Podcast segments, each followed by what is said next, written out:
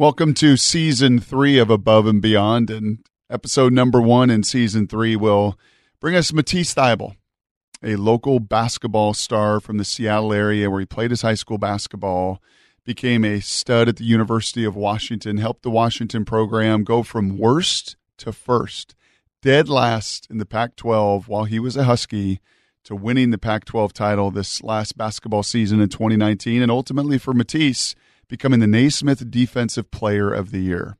But that's not why the youngest contributor to Above and Beyond is a part of this episode today. It's because of his incredible journey.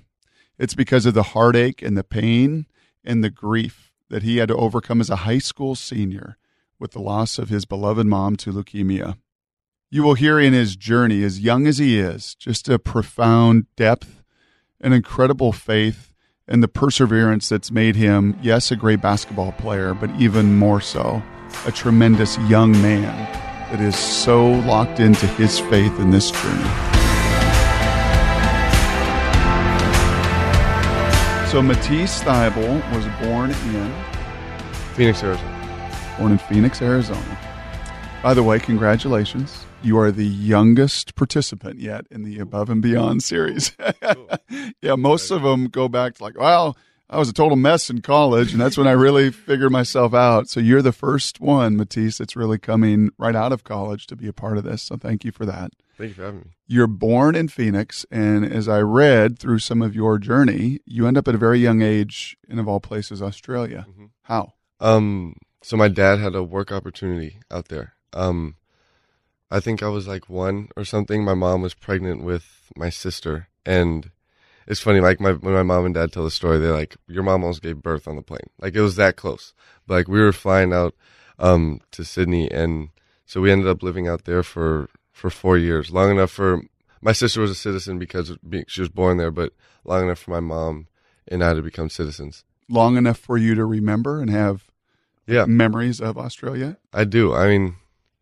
It's like, how do you forget growing up on like the most beautiful beaches in the world? Like, and I mean, just things are so different there. Like, and for Christmas for me growing up, like my Santa Claus wore a Speedo and rode a surfboard. Like those kinds of things. Like those are like the fun memories that I have. And like, just also like when we moved back, like the climate I grew up in, I was born in Phoenix. It's 100 degrees year round there. It's miserable. And then we went to Australia where it's beautiful all the time. And when I got here, I saw snow for the first time and was like, what in the world is this stuff? Like, because even like Christmassy stuff was not wintry. It was summer because the seasons were opposite. And then you end up moving from Australia. Is this when you then come to the Pacific Northwest? We moved around a couple times. So like we moved back and forth from Arizona to Sydney twice. Oh, wow. Yeah. My dad will never let my sister and I forget this, but we had a family vote. And it was like we had reached a point where like we didn't need to be in Australia anymore.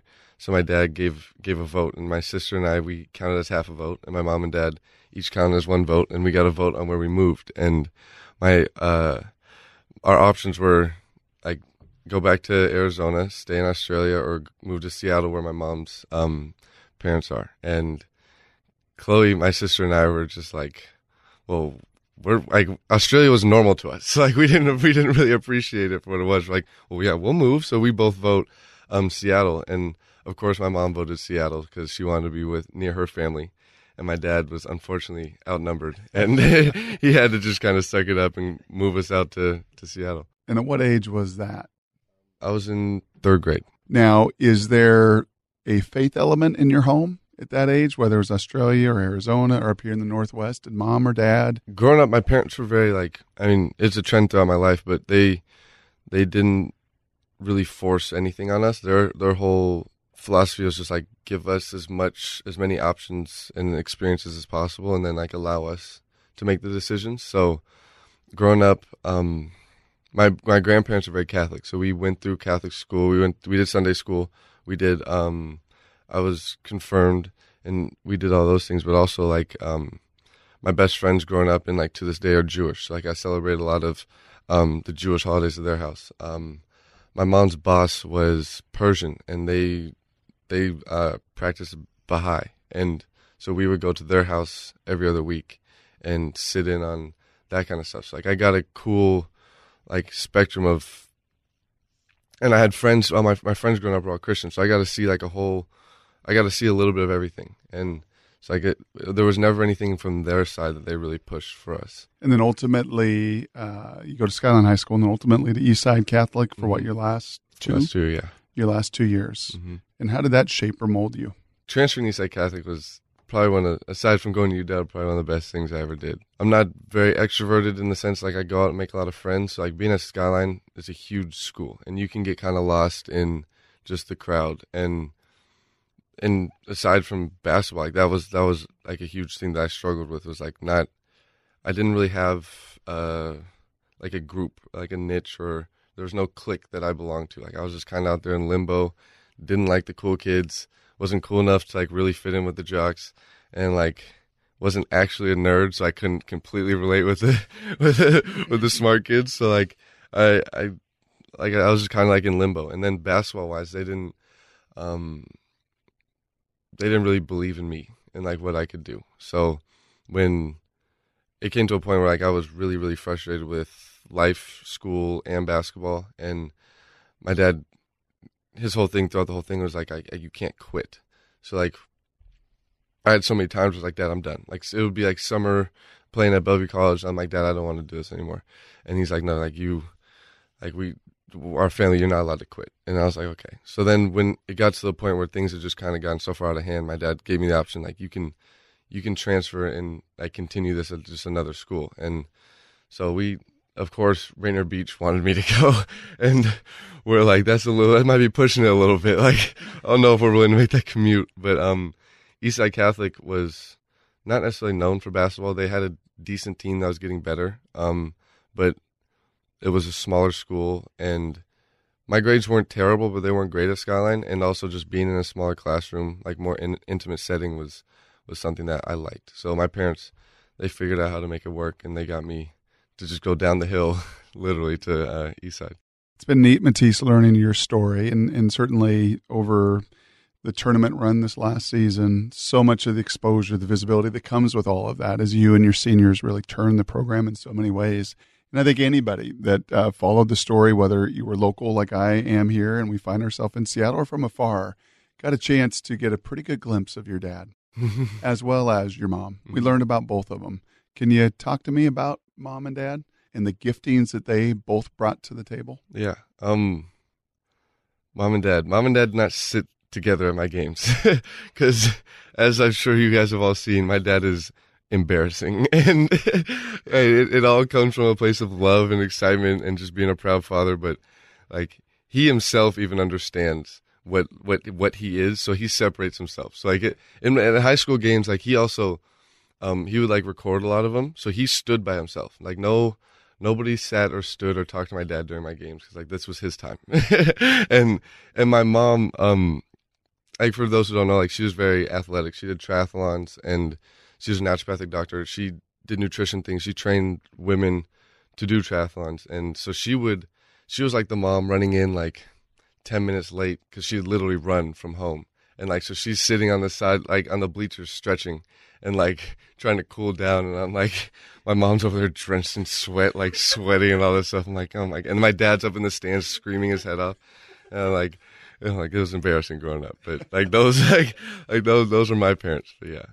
But they brought their two giftings together. Mm-hmm. It sure sounds like, Matisse, to pour into you and your sister. Yeah. No, I am so blessed and so grateful to have the parents that I've had, and like it's been exciting. It's been cool, like a cool journey for me, because like the older I get, the more I appreciate them and like what they did and who they were. Because like as a kid, you don't have anything to compare anything to, so it's like you just know what you know. And it's like now that I've gotten older, I really can appreciate what my parents brought to the table. And like I said, I try to be more, I've said before in interviews, I try to be more like them every day, because the more I learn and the more like I can like reflect on what they did for me as I was growing up, it's like those were the best role models I could ever have. So you transfer to Eastside Catholic. I love one of the stories that I read about you way back when, even I think at Skyline, where you were defending Levine way back when, and people got a glimpse of how important defense was to you, even at a very early age. But you transfer over to Eastside Catholic. You're growing in your athleticism. Mm-hmm. You're growing in your game. And then ultimately, walk me through just kind of the process of your junior and senior year at Eastside Catholic and all that you journeyed through. There was like a lot of just like learning about myself, finding myself on and off the court. On the court, like my junior year was probably the first time anyone had heard of me as a basketball player. With that, like within the city, like people were like actually finding out that I was decently athletic and like I could make some plays, and then like so like a little buzz started to happen, and this was not something I was used to because like I was a kid who wasn't good enough at Skyline to like really play or like be a serious like player or whatever on the team. And yeah, like off the court, my mom had just gotten sick around that time, so it was around the time like my junior year was when I started getting recruited, and so like I was going on visits and things like that, and like. The recruiting process is a really exciting time because, like, you have all these college coaches who, first of all, are a really big deal to you because you're like high school kids looked up to them your whole life, and then at the same time they're making you feel like you're a really big deal because they want you, and so like it's this really exciting time. But for me, it was hard because my mom was going through chemo. She had gotten diagnosed with leukemia. I was coming back from actually an AAU trip, and I literally just got off the plane and we were driving home. And we get inside, and my dad's like, all right, we need to do a family meeting. And, like, I'm in a good mood because I just, like, got home. I'm like, okay, like, let me go put my stuff away. I'll come back down. And he's like, no, like, let's do it right now. And my sister had been home the whole time, so they knew. But, like, up until this, my mom had been taking, like, a lot of naps and been really tired. And it was just, like, uncharacteristic of her because she was just so active. So... like, I didn't think anything of it, and, like, I knew she had, like, been looking into it, because she was a doctor just doing blood tests and, like, trying to figure out what was going on, but, like I said, I didn't think anything of it, because she was super active, like, the healthiest person I knew, and then they sit me down, and they're explaining, like, what the disease is, and, like, trying to help me understand, like, there's, like, I couldn't explain. Like, the red blood cells were mutating and fighting against each other and, like, causing problems. So, like, they were using a whole bunch of language I didn't necessarily understand. Mm-hmm. So, like, I couldn't necessarily pinpoint, like, well, like, what's wrong? And then, like, they finally get to the point, like, your mom, like, has leukemia. And, like, it's, like, a weird, I don't know how to explain, like, trying to understand what that means in the moment. It's like for me, like this has always been like the example of the golden standard of health for me in my life. And like for her to get a disease or like to get cancer, like didn't even make sense. So like it was a really confusing, like scary thing for me to try and like wrap my mind around, especially just being like, I don't know, I must have been like 15 or something, trying to just figure this whole thing out. But her whole thing through my mom's thing and my dad's thing through it all was like, this wasn't going to take away from my sister and I's like life. It wasn't going to take away from our experiences. Like they never wanted it to be something that one, we worried about, or two, like would not allow us to do the things that like we needed or wanted to do growing up. It just feels selfless almost at every turn, from, hey, a family vote of where we're going to live at a young age and empowering very young kids to be a part of that, mm-hmm. to what you said earlier and introducing you to people in faith and perspective. It feels almost at every single turn that mom and dad were incredibly selfless. Mm-hmm. Yeah. Like I didn't even, through everything, through my mom going through chemo, all of that, I never actually understood how hard it was because we didn't get to go see her every day like my dad would, but my sister and I couldn't because we didn't drive and we had practice and all those things, and my parents weren't going to let us like be removed from that. And so like I never saw my mom when she was having a bad day. Whenever I saw her, she was smiling. We would go for walks around like the concourse in the hospital. Like they did a really good job of taking on a lot of the pain and like the burden that came and that comes of being in a situation like that, and put my sister in a position where we didn't feel like we had to worry. And it wasn't like we were just like being ignorant and not actually understanding the situation. It was just like when we saw her and when we talked to her and when everything we knew about what was going on, it was like she was good. Like she was beating it. She was fine. And like she was tougher than it was going to be okay. So like we never actually had an understanding of how hard it was because they took that all on themselves. And then at what point, Matisse, did that turn? We had a team camp. We went to Gonzaga for a team camp. And like my mom had really liked Gonzaga. We'd gone the year before. And when I got back, my dad sat me down and told me that my mom had actually almost died while I was at team camp. She had gotten I think it was a bone marrow transplant from my aunt, and her body rejected it. And while I was away, like she was like inches away from death, and I had no idea. And my dad didn't tell me. He didn't tell my sister. He actually told Coach Mark Few about it, but like made sure that I wasn't aware actually of what was going on. And then when I got back and realized and like found that out, it was like I was conflicted because I was like really happy that my mom was okay, but I was like upset that I didn't get the chance to like know what was going on, when it was going on. But, and then also at the same time, like appreciating what my dad was trying to do, because like I'm 6 hours away at Gonzaga. Like if he had told me that and then like we tried to get me to go, like it would have been a colossal thing, and it would have been really, really hard for like a 16-year-old kid to like try and deal with mentally. And as that season unfolds from that point when you return mm-hmm. to playing throughout your final and your senior year at Eastside Catholic. Yeah. She had she got through that time, and then things were looking okay, and like I said before, like I thought they were okay because we didn't know any better. And it was actually the night of the Super Bowl, I think. My dad was like, "You need to go get your sister and come to the hospital." And I was like, "Oh, okay." And like he made it seem urgent, so like I was like speeding. I went to go pick up my sister. It's like, I don't know, 10 o'clock at night. We're driving to the hospital, and like my mom had gone into a coma. And so it was me, my sister, my dad, both my grandparents and my aunt, and I think it was a chaplain. And we went into this room, and they're trying to explain to us like what was going on, and the chaplain was there for us to talk to if we needed anything. And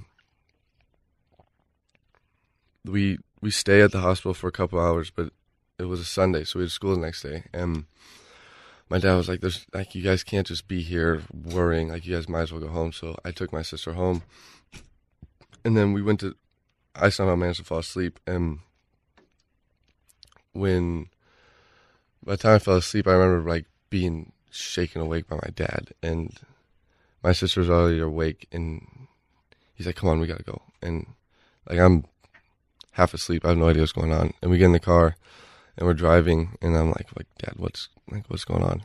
And he's like, "Yeah, we're gonna have to say goodbye to your mom." And like that's all that was really said. I had no reaction. My sister had no reaction, and we just kind of sat in the car and made the drive to UW Hospital where she was at. And it's like one thing that like people do when they get diagnosed with cancer, like have certain illnesses, is like, I think it's called your 4 wishes, and it's like how you want them to go about taking care of you if something happens and you end up passing away. And one of my mom's was that she did not want to be kept on life support or anything like that. So when it had gotten to that point, that was when my dad came and woke us up and was like, "It's like, we gotta go." And yeah, so like that was one of like the like scariest, strangest, like when something that like it was so traumatic that like I can't speak for my sister and my dad, but like I couldn't exactly like feel or process anything. Like I was just numb to it all. And like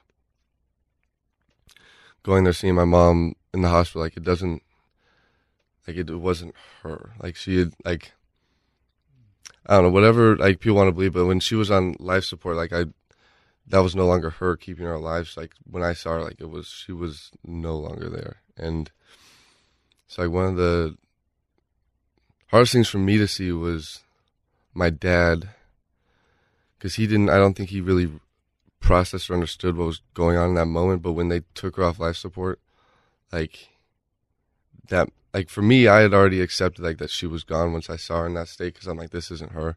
But for my dad, when he saw her, he felt like there was some part of her still left. But when they took her off life support, like that was kind of that moment for him. And like watching, like it was like a punch to like the gut for him. And like watching my dad go through that was like, on top of that being one of like the hardest, scariest moments of my life, but like to see how hard it hit my dad was honestly, because I wasn't so numb to everything else, was like even harder and scarier. And yeah, and that all happened, I think it was Monday morning. It might have been like 2:00 in the morning by the time this was all done. And like it's like the weirdest thing. You're just like, it feels like you have no path, like no guidance anymore. Like, what do you do now? And like for me, I was like, I want to like go home, go to sleep so I can go to school tomorrow. Cause like I couldn't just be there in my thoughts and just like sit and like think about what happened. Like I had to try and get back, or like try and do something normal. Cause like I wasn't ready to really try and understand what had just happened. Cause like my whole world had just been shaken up. And like for me, it was going to be easier for me to just like kind of put it on the back burner, as opposed to like try and really understand what had just happened. So like my sister couldn't do this and my dad didn't go to work. But, like I went back to school, and I ended up, as I'm sure you know, I went and played, I think it was 2 days later in my senior night. And that was one of the hardest things I ever had to do. And you didn't just play. I mean, you balled. Yeah, it was, I couldn't tell you anything that happened during the game. Like I said before, I'm still numb from what had happened. And I don't know how I did anything that day. All I have are the memories from the pictures. Like, there's pictures of me with my family, and like I from that picture I remember having like be carried. Like you do your senior night, like you hand your mom the flowers, and you guys walk down and take the picture. And like I had to be carried by like my family, like my grandma, my aunt, dad, sister, grandfather. We like they all had to carry me down the court because like I couldn't. I didn't know. I didn't know how I was gonna do it. I didn't feel like I could do it, but like yeah, they helped me and they were there for me. How often do you share this story? In this much detail, I don't think I've told a lot of people that much. Well, it means an awful lot to have you express this and share this. And grief is insurmountable at times. It's overwhelming. How then do you walk through your grief, Matisse, as you finish your senior year and ultimately this door at Washington then opens for you? It's hard. Like one of the last memories I have, like not last memories, but like of my mom being at home with us, and like just like a really vivid memory was my birthday. So I think it was my 17th birthday. She had just been like, she had gone to remission, and she had just been told that the cancer had come back. And she was really, really upset about it. And so like my birthdays, I don't like to go out and celebrate. I just want to be with my family and like my close friends and just like I have dinner at home. such. We did, and then everyone left, and my mom gives me like a big hug, says happy birthday, and then she starts crying, and I was really confused because like she had been in a good mood all day, like it was my birthday, like everyone was happy for the most part, and so like I thought she was like upset that obviously because the cancer was coming back, and that meant she had to go back to the hospital. But like I gave her a hug and she's crying. I'm like, Mom, like what's going on? Why are you crying? And what she told me was like she was just upset that she wasn't going to be able to see me play. So like for me, like moving forward, like that was one of like a huge motivating thing for me, and just like a crazy powerful moment, because like my mom understood basketball. Like she could tell you what a three-pointer was and a dunk and all that stuff, but like she didn't really get like the deeper details of basketball. So like for her to want to see me play meant like it was just like just to watch me and see me be passionate and having fun and like having whatever success I have, because for her it wasn't about like the points or the steals or the rebounds or whatnot. It was just about like me doing what I love. And it's like for her to be on my birthday like that upset that she can't even, and like I said before, through the whole process they kept so much hidden, like she couldn't even keep that in within herself, that like she was crying that she wasn't going to be able to see me play. It was like that was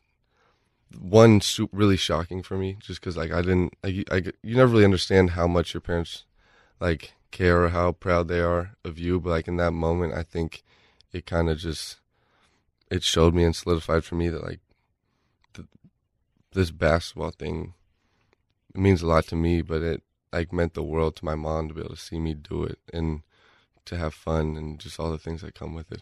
I think as a parent now, and I've got aspiring young basketball players, Matisse, right up there in Sammamish as well, I think it's probably watching your kids maximize their gifts. And for your mom and dad, and certainly for your dad in his consistent cheering, is to see you just use this gift you've been given and maximize it. Man, does that make a parent really, really proud. I am curious. This is the intersection of faith and sports, this Above and Beyond podcast here. This life-altering, life-changing moment that is on your shoulders at 17 now as you walk forward, this gift you have that you know you want to play for your mom and for others. But also putting this in perspective in your life as a 17-year-old, what did it do to your faith? What did it do to your own personal growth? Before I went to Eastside, I never really went to church on my own. Like, I didn't have like a Christian. We went to Catholic mass, but like for me and my sister growing up, like that was like just not very fun. And but when I went to Eastside Catholic, I got a friend group, and like we would go to, it was City Church, church home, and so like as everything was happening was when I had started going to that church. And so like back to what you said, my mom, one of her things was like everything happens for a reason, and when she passed away, that was like one of the things like I started to gather through like becoming more invested in going to church and learning about Jesus and the Bible and everything that comes with that, but also just like trying to find like, not necessarily like find an answer to like what was that reason, but just like just be able to find like comfort in knowing that like there's something bigger that I just don't get, and that like there's somebody out there who is looking out for me. And for me and my sister, it was actually huge. My sister became a huge part of her church at Timberlake, and actually gave her testimony in front of like the whole church, and it was like this incredible moment, and for her it was like extremely fulfilling, and she put it perfectly, and I feel like it was I could relate. But when my mom passed away, she's like, it kind of like left like this gaping hole in me that like I didn't know how to fill or what to fill it with. And she said like when she found her church and began to grow in her faith, like that was what started to fill that for her. And like my sister's 2 years younger than me, but she put it in a way that like so beautifully and elegantly that I like it really like resonated with me, and was something that I was able to grab onto and it gave me understanding and helped me grow even more moving forwards. And Coach Romar's influence? Yeah. I don't think a lot of people know this. I hope he doesn't mind me sharing, but his mom passed away actually on, I think it was like 3 or 4 years before mine, but on the same day. So February 2nd.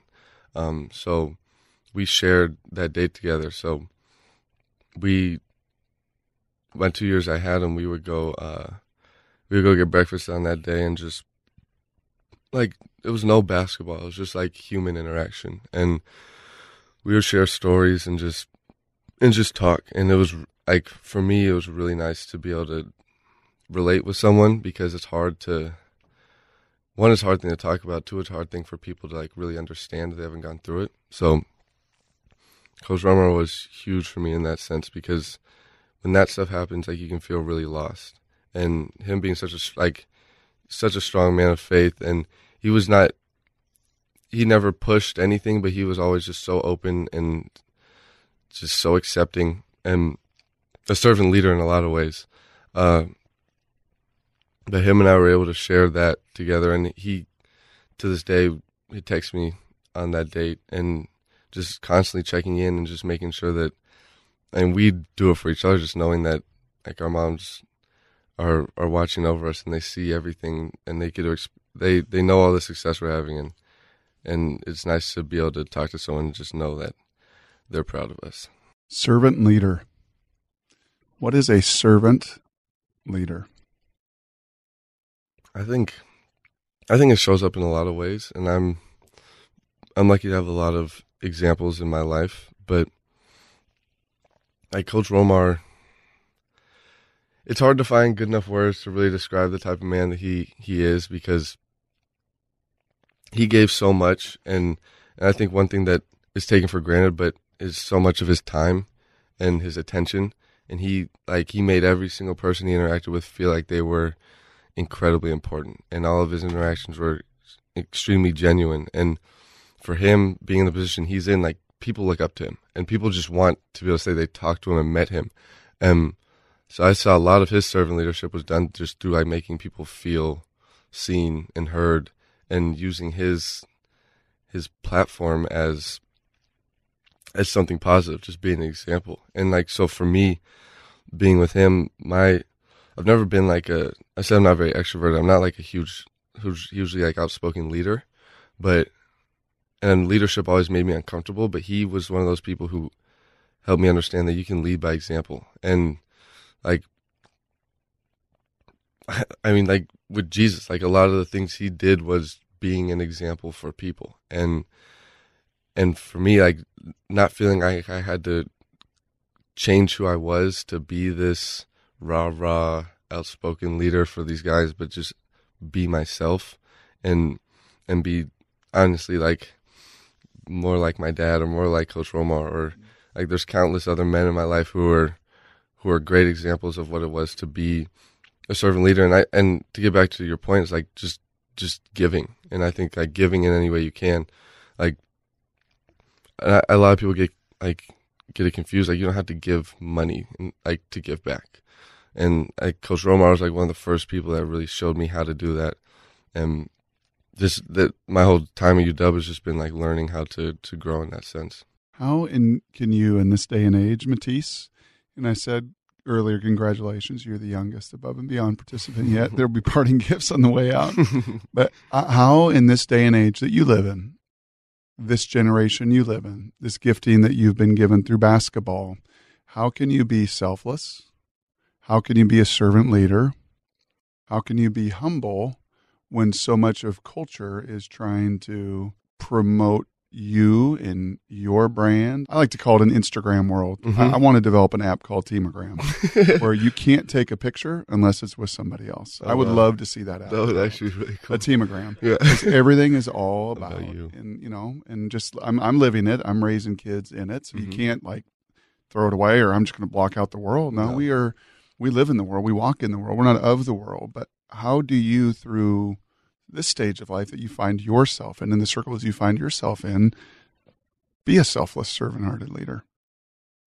I mean, for me, it's easy. Like, I just don't, like, accepting, for me, my my success was never, I never felt like I did it, if that makes sense. Stay with me. Like, I didn't feel like it was like, oh, I worked so hard. I did all this. I made these shots or stopped, or got these steals. It was like I was given an opportunity. And I say like this little prayer before every game. And I basically just, I thank God for the opportunity. I asked him to play to the best of my ability, but more importantly, I asked like to let him, to be an example of him and just let him play through me. So like everything I do on the court is not like a, for me, it doesn't process in my head. It's like, oh, I did this. I should be so proud. It's like, oh, I had something through me did this. And it's like, they're not my achievements. They're more so like, I don't know what to attribute it to necessarily, but like, it's just not, a lot of people get consumed and like your ego grows because you feel like you've done so much, but it doesn't really get to that point for me because I don't feel like I'm doing all these things. I just feel like I'm a vessel, and I just happen to be the vessel that is achieving this stuff. I don't know why. I ask myself sometimes, and I travel a lot now, so I have a lot of time to think, and it's I'll be sitting on a plane and why am I me? Like, that's a question that I've been like trying to not understand, because I don't think I ever will, but just like come to terms with. And I think that's a question that helps me kind of stay humble, because it's like I didn't get the choice to be Matisse Thybulle. I didn't choose to have all this success on the court, but for some reason I get to be this person. And like, because of that, I feel like I have an obligation to be humble, be servant leader, be all these things, because I now have a platform where I can impact a whole bunch of people. And so like, to just get back to the same point, it's like I don't feel like it was my doing to get to where I am now. It was the man upstairs has a plan, and he's put me in these positions. And so my whole thing through it is just finding ways to give back and just be an example. Like my dad showed me, my mom showed me, Coach Romar showed me, Coach Hopkins. I like what you just said. Follow me on this one. Okay, follow me on this one then. Two fronts in that way. Number one, Michael Jordan got cut from his 8th grade basketball team and became the greatest player in the world. You, it sounds like, Skyline didn't think too much of Matisse Thybulle, and then Matisse Thybulle was named the Naismith Defensive Player of the Year in basketball. Might I add, sorry, one sec. I didn't start, I think it was my sophomore year, because the coaches told me I wasn't good enough at defense. I just thought I'd put that out there. I don't even know if this coach remembers if I remembered that. And then this last year, you win the National Naismith Defensive Player of the Year. Mm-hmm. That's one level of it. The other one is you said you didn't choose. You didn't choose, obviously, to lose your mom in high school. Mm-hmm. You think you'd be sitting here today with this platform? No.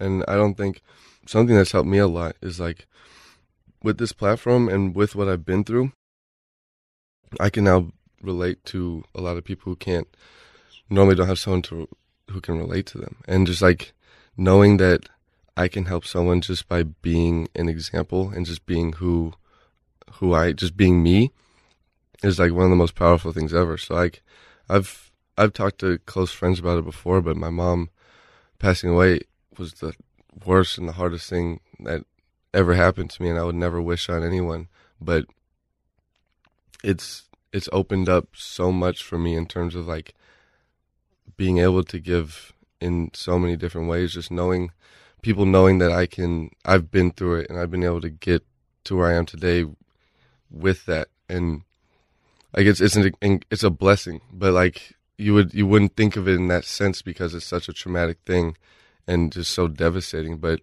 It's been a blessing for my life and for so many other people. If you wouldn't mind, you're a three-point shooter. Just three little topics to dig into here from your perspective. As a young man who's pursuing his dreams, I'm going to be praying these NBA doors open up and the right door opens up for you, Matisse. Mm-hmm. But three things. Let's define this in your life. Humility. I'm humble because it's not me. It's God. It's not. I don't have a hand in what all this is. It's something else coming through me. So I don't take credit for it. As one who's had a really hard time walking with a a friend of mine who's 2 years later having a really hard time with grief. How do you define and just process that grief? I think my mom set a good foundation for me, and it was just like telling me from a young age that just everything happens for a reason, and finding comfort in that is not easy, and it's so much easier said than done. But like I've been able to see so many beautiful things come of my mom passing away, and although I wish she could be here to experience everything that I've been able to achieve, but there's so many people that get to be impacted because of her and the fact that she's not here anymore.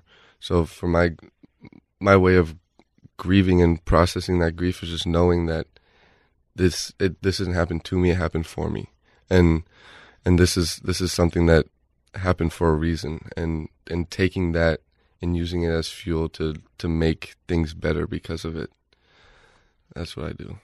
And then lastly, perseverance, because your story collegiately wasn't one where the door opened. An incredible man who I love and respect, and Lorenzo Romar, got to turn this program around. It was the other way. Midway through your career, new leadership came in place. Lorenzo had other doors open for him. What, after going through these last two seasons and making it to an NCAA tournament and going from worst in the conference to first in the conference, and going from a coach your sophomore year of high school telling you you're not a good defensive player at one high school to the Defensive Player of the Year nationally, what is and how do you define perseverance? That's tough, because that's even I think it some of it even goes back to, for me, like when I was ready to quit from Skyline because I was just so frustrated with my situation, and my dad was like, the way he said it, he's like, "Thybulles don't quit." He's like, that's just what it is. And like, he there's no option to just give up. And so for me, perseverance was knowing that there wasn't just a choice to quit and just tap out and be like, I'm done. Perseverance was just finding new ways to get through whatever it is that you're struggling with. And that can be from failures on the court, hard times off the court, but even like success. Like I've been on some pretty talented teams, and I've played with some even talented players, and it's hard to not let that success get to you, or it's hard to not let other people's success and that comparison get to you. And just like through everything, just finding a way. Like there's always going to be a way. You wouldn't be put into, you're never going to be put into a situation that you're not going to be able to find a way out of or a way through. So for me, knowing that you can't quit is kind of like goes back to like knowing that they go hand in hand. Like you can't quit because there's no reason to, because this isn't something that you can't get through. So like for me, perseverance has always just been finding that way.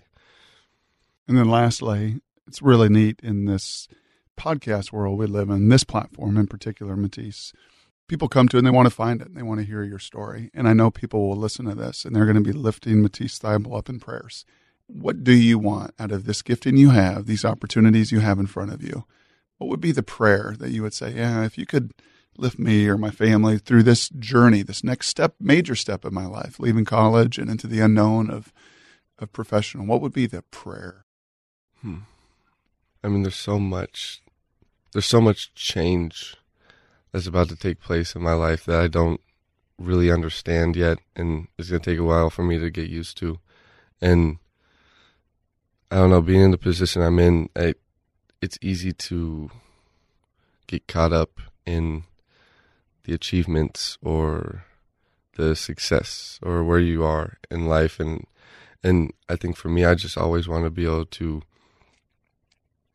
like, I just want to be able to stay true to myself and being grounded in who I am, because it's so easy. Like you talked about earlier, this world of Instagram, like it's so easy to lose yourself or try to become someone else. But like my advice to all my friends and like my sister and things like that is just like, just find out who you are and stay true to yourself. And that's what I want to be able to try and do for as long as I can, because I know what I feel like I know what I'm supposed to do, and giving in any way is what I want to be able to do for the rest of my life, and never losing sight of that is probably something that's going to be pretty important to me. Above and Beyond, the intersection of faith and sports. Subscribe to receive every episode at aboveandbeyondpodcast.com.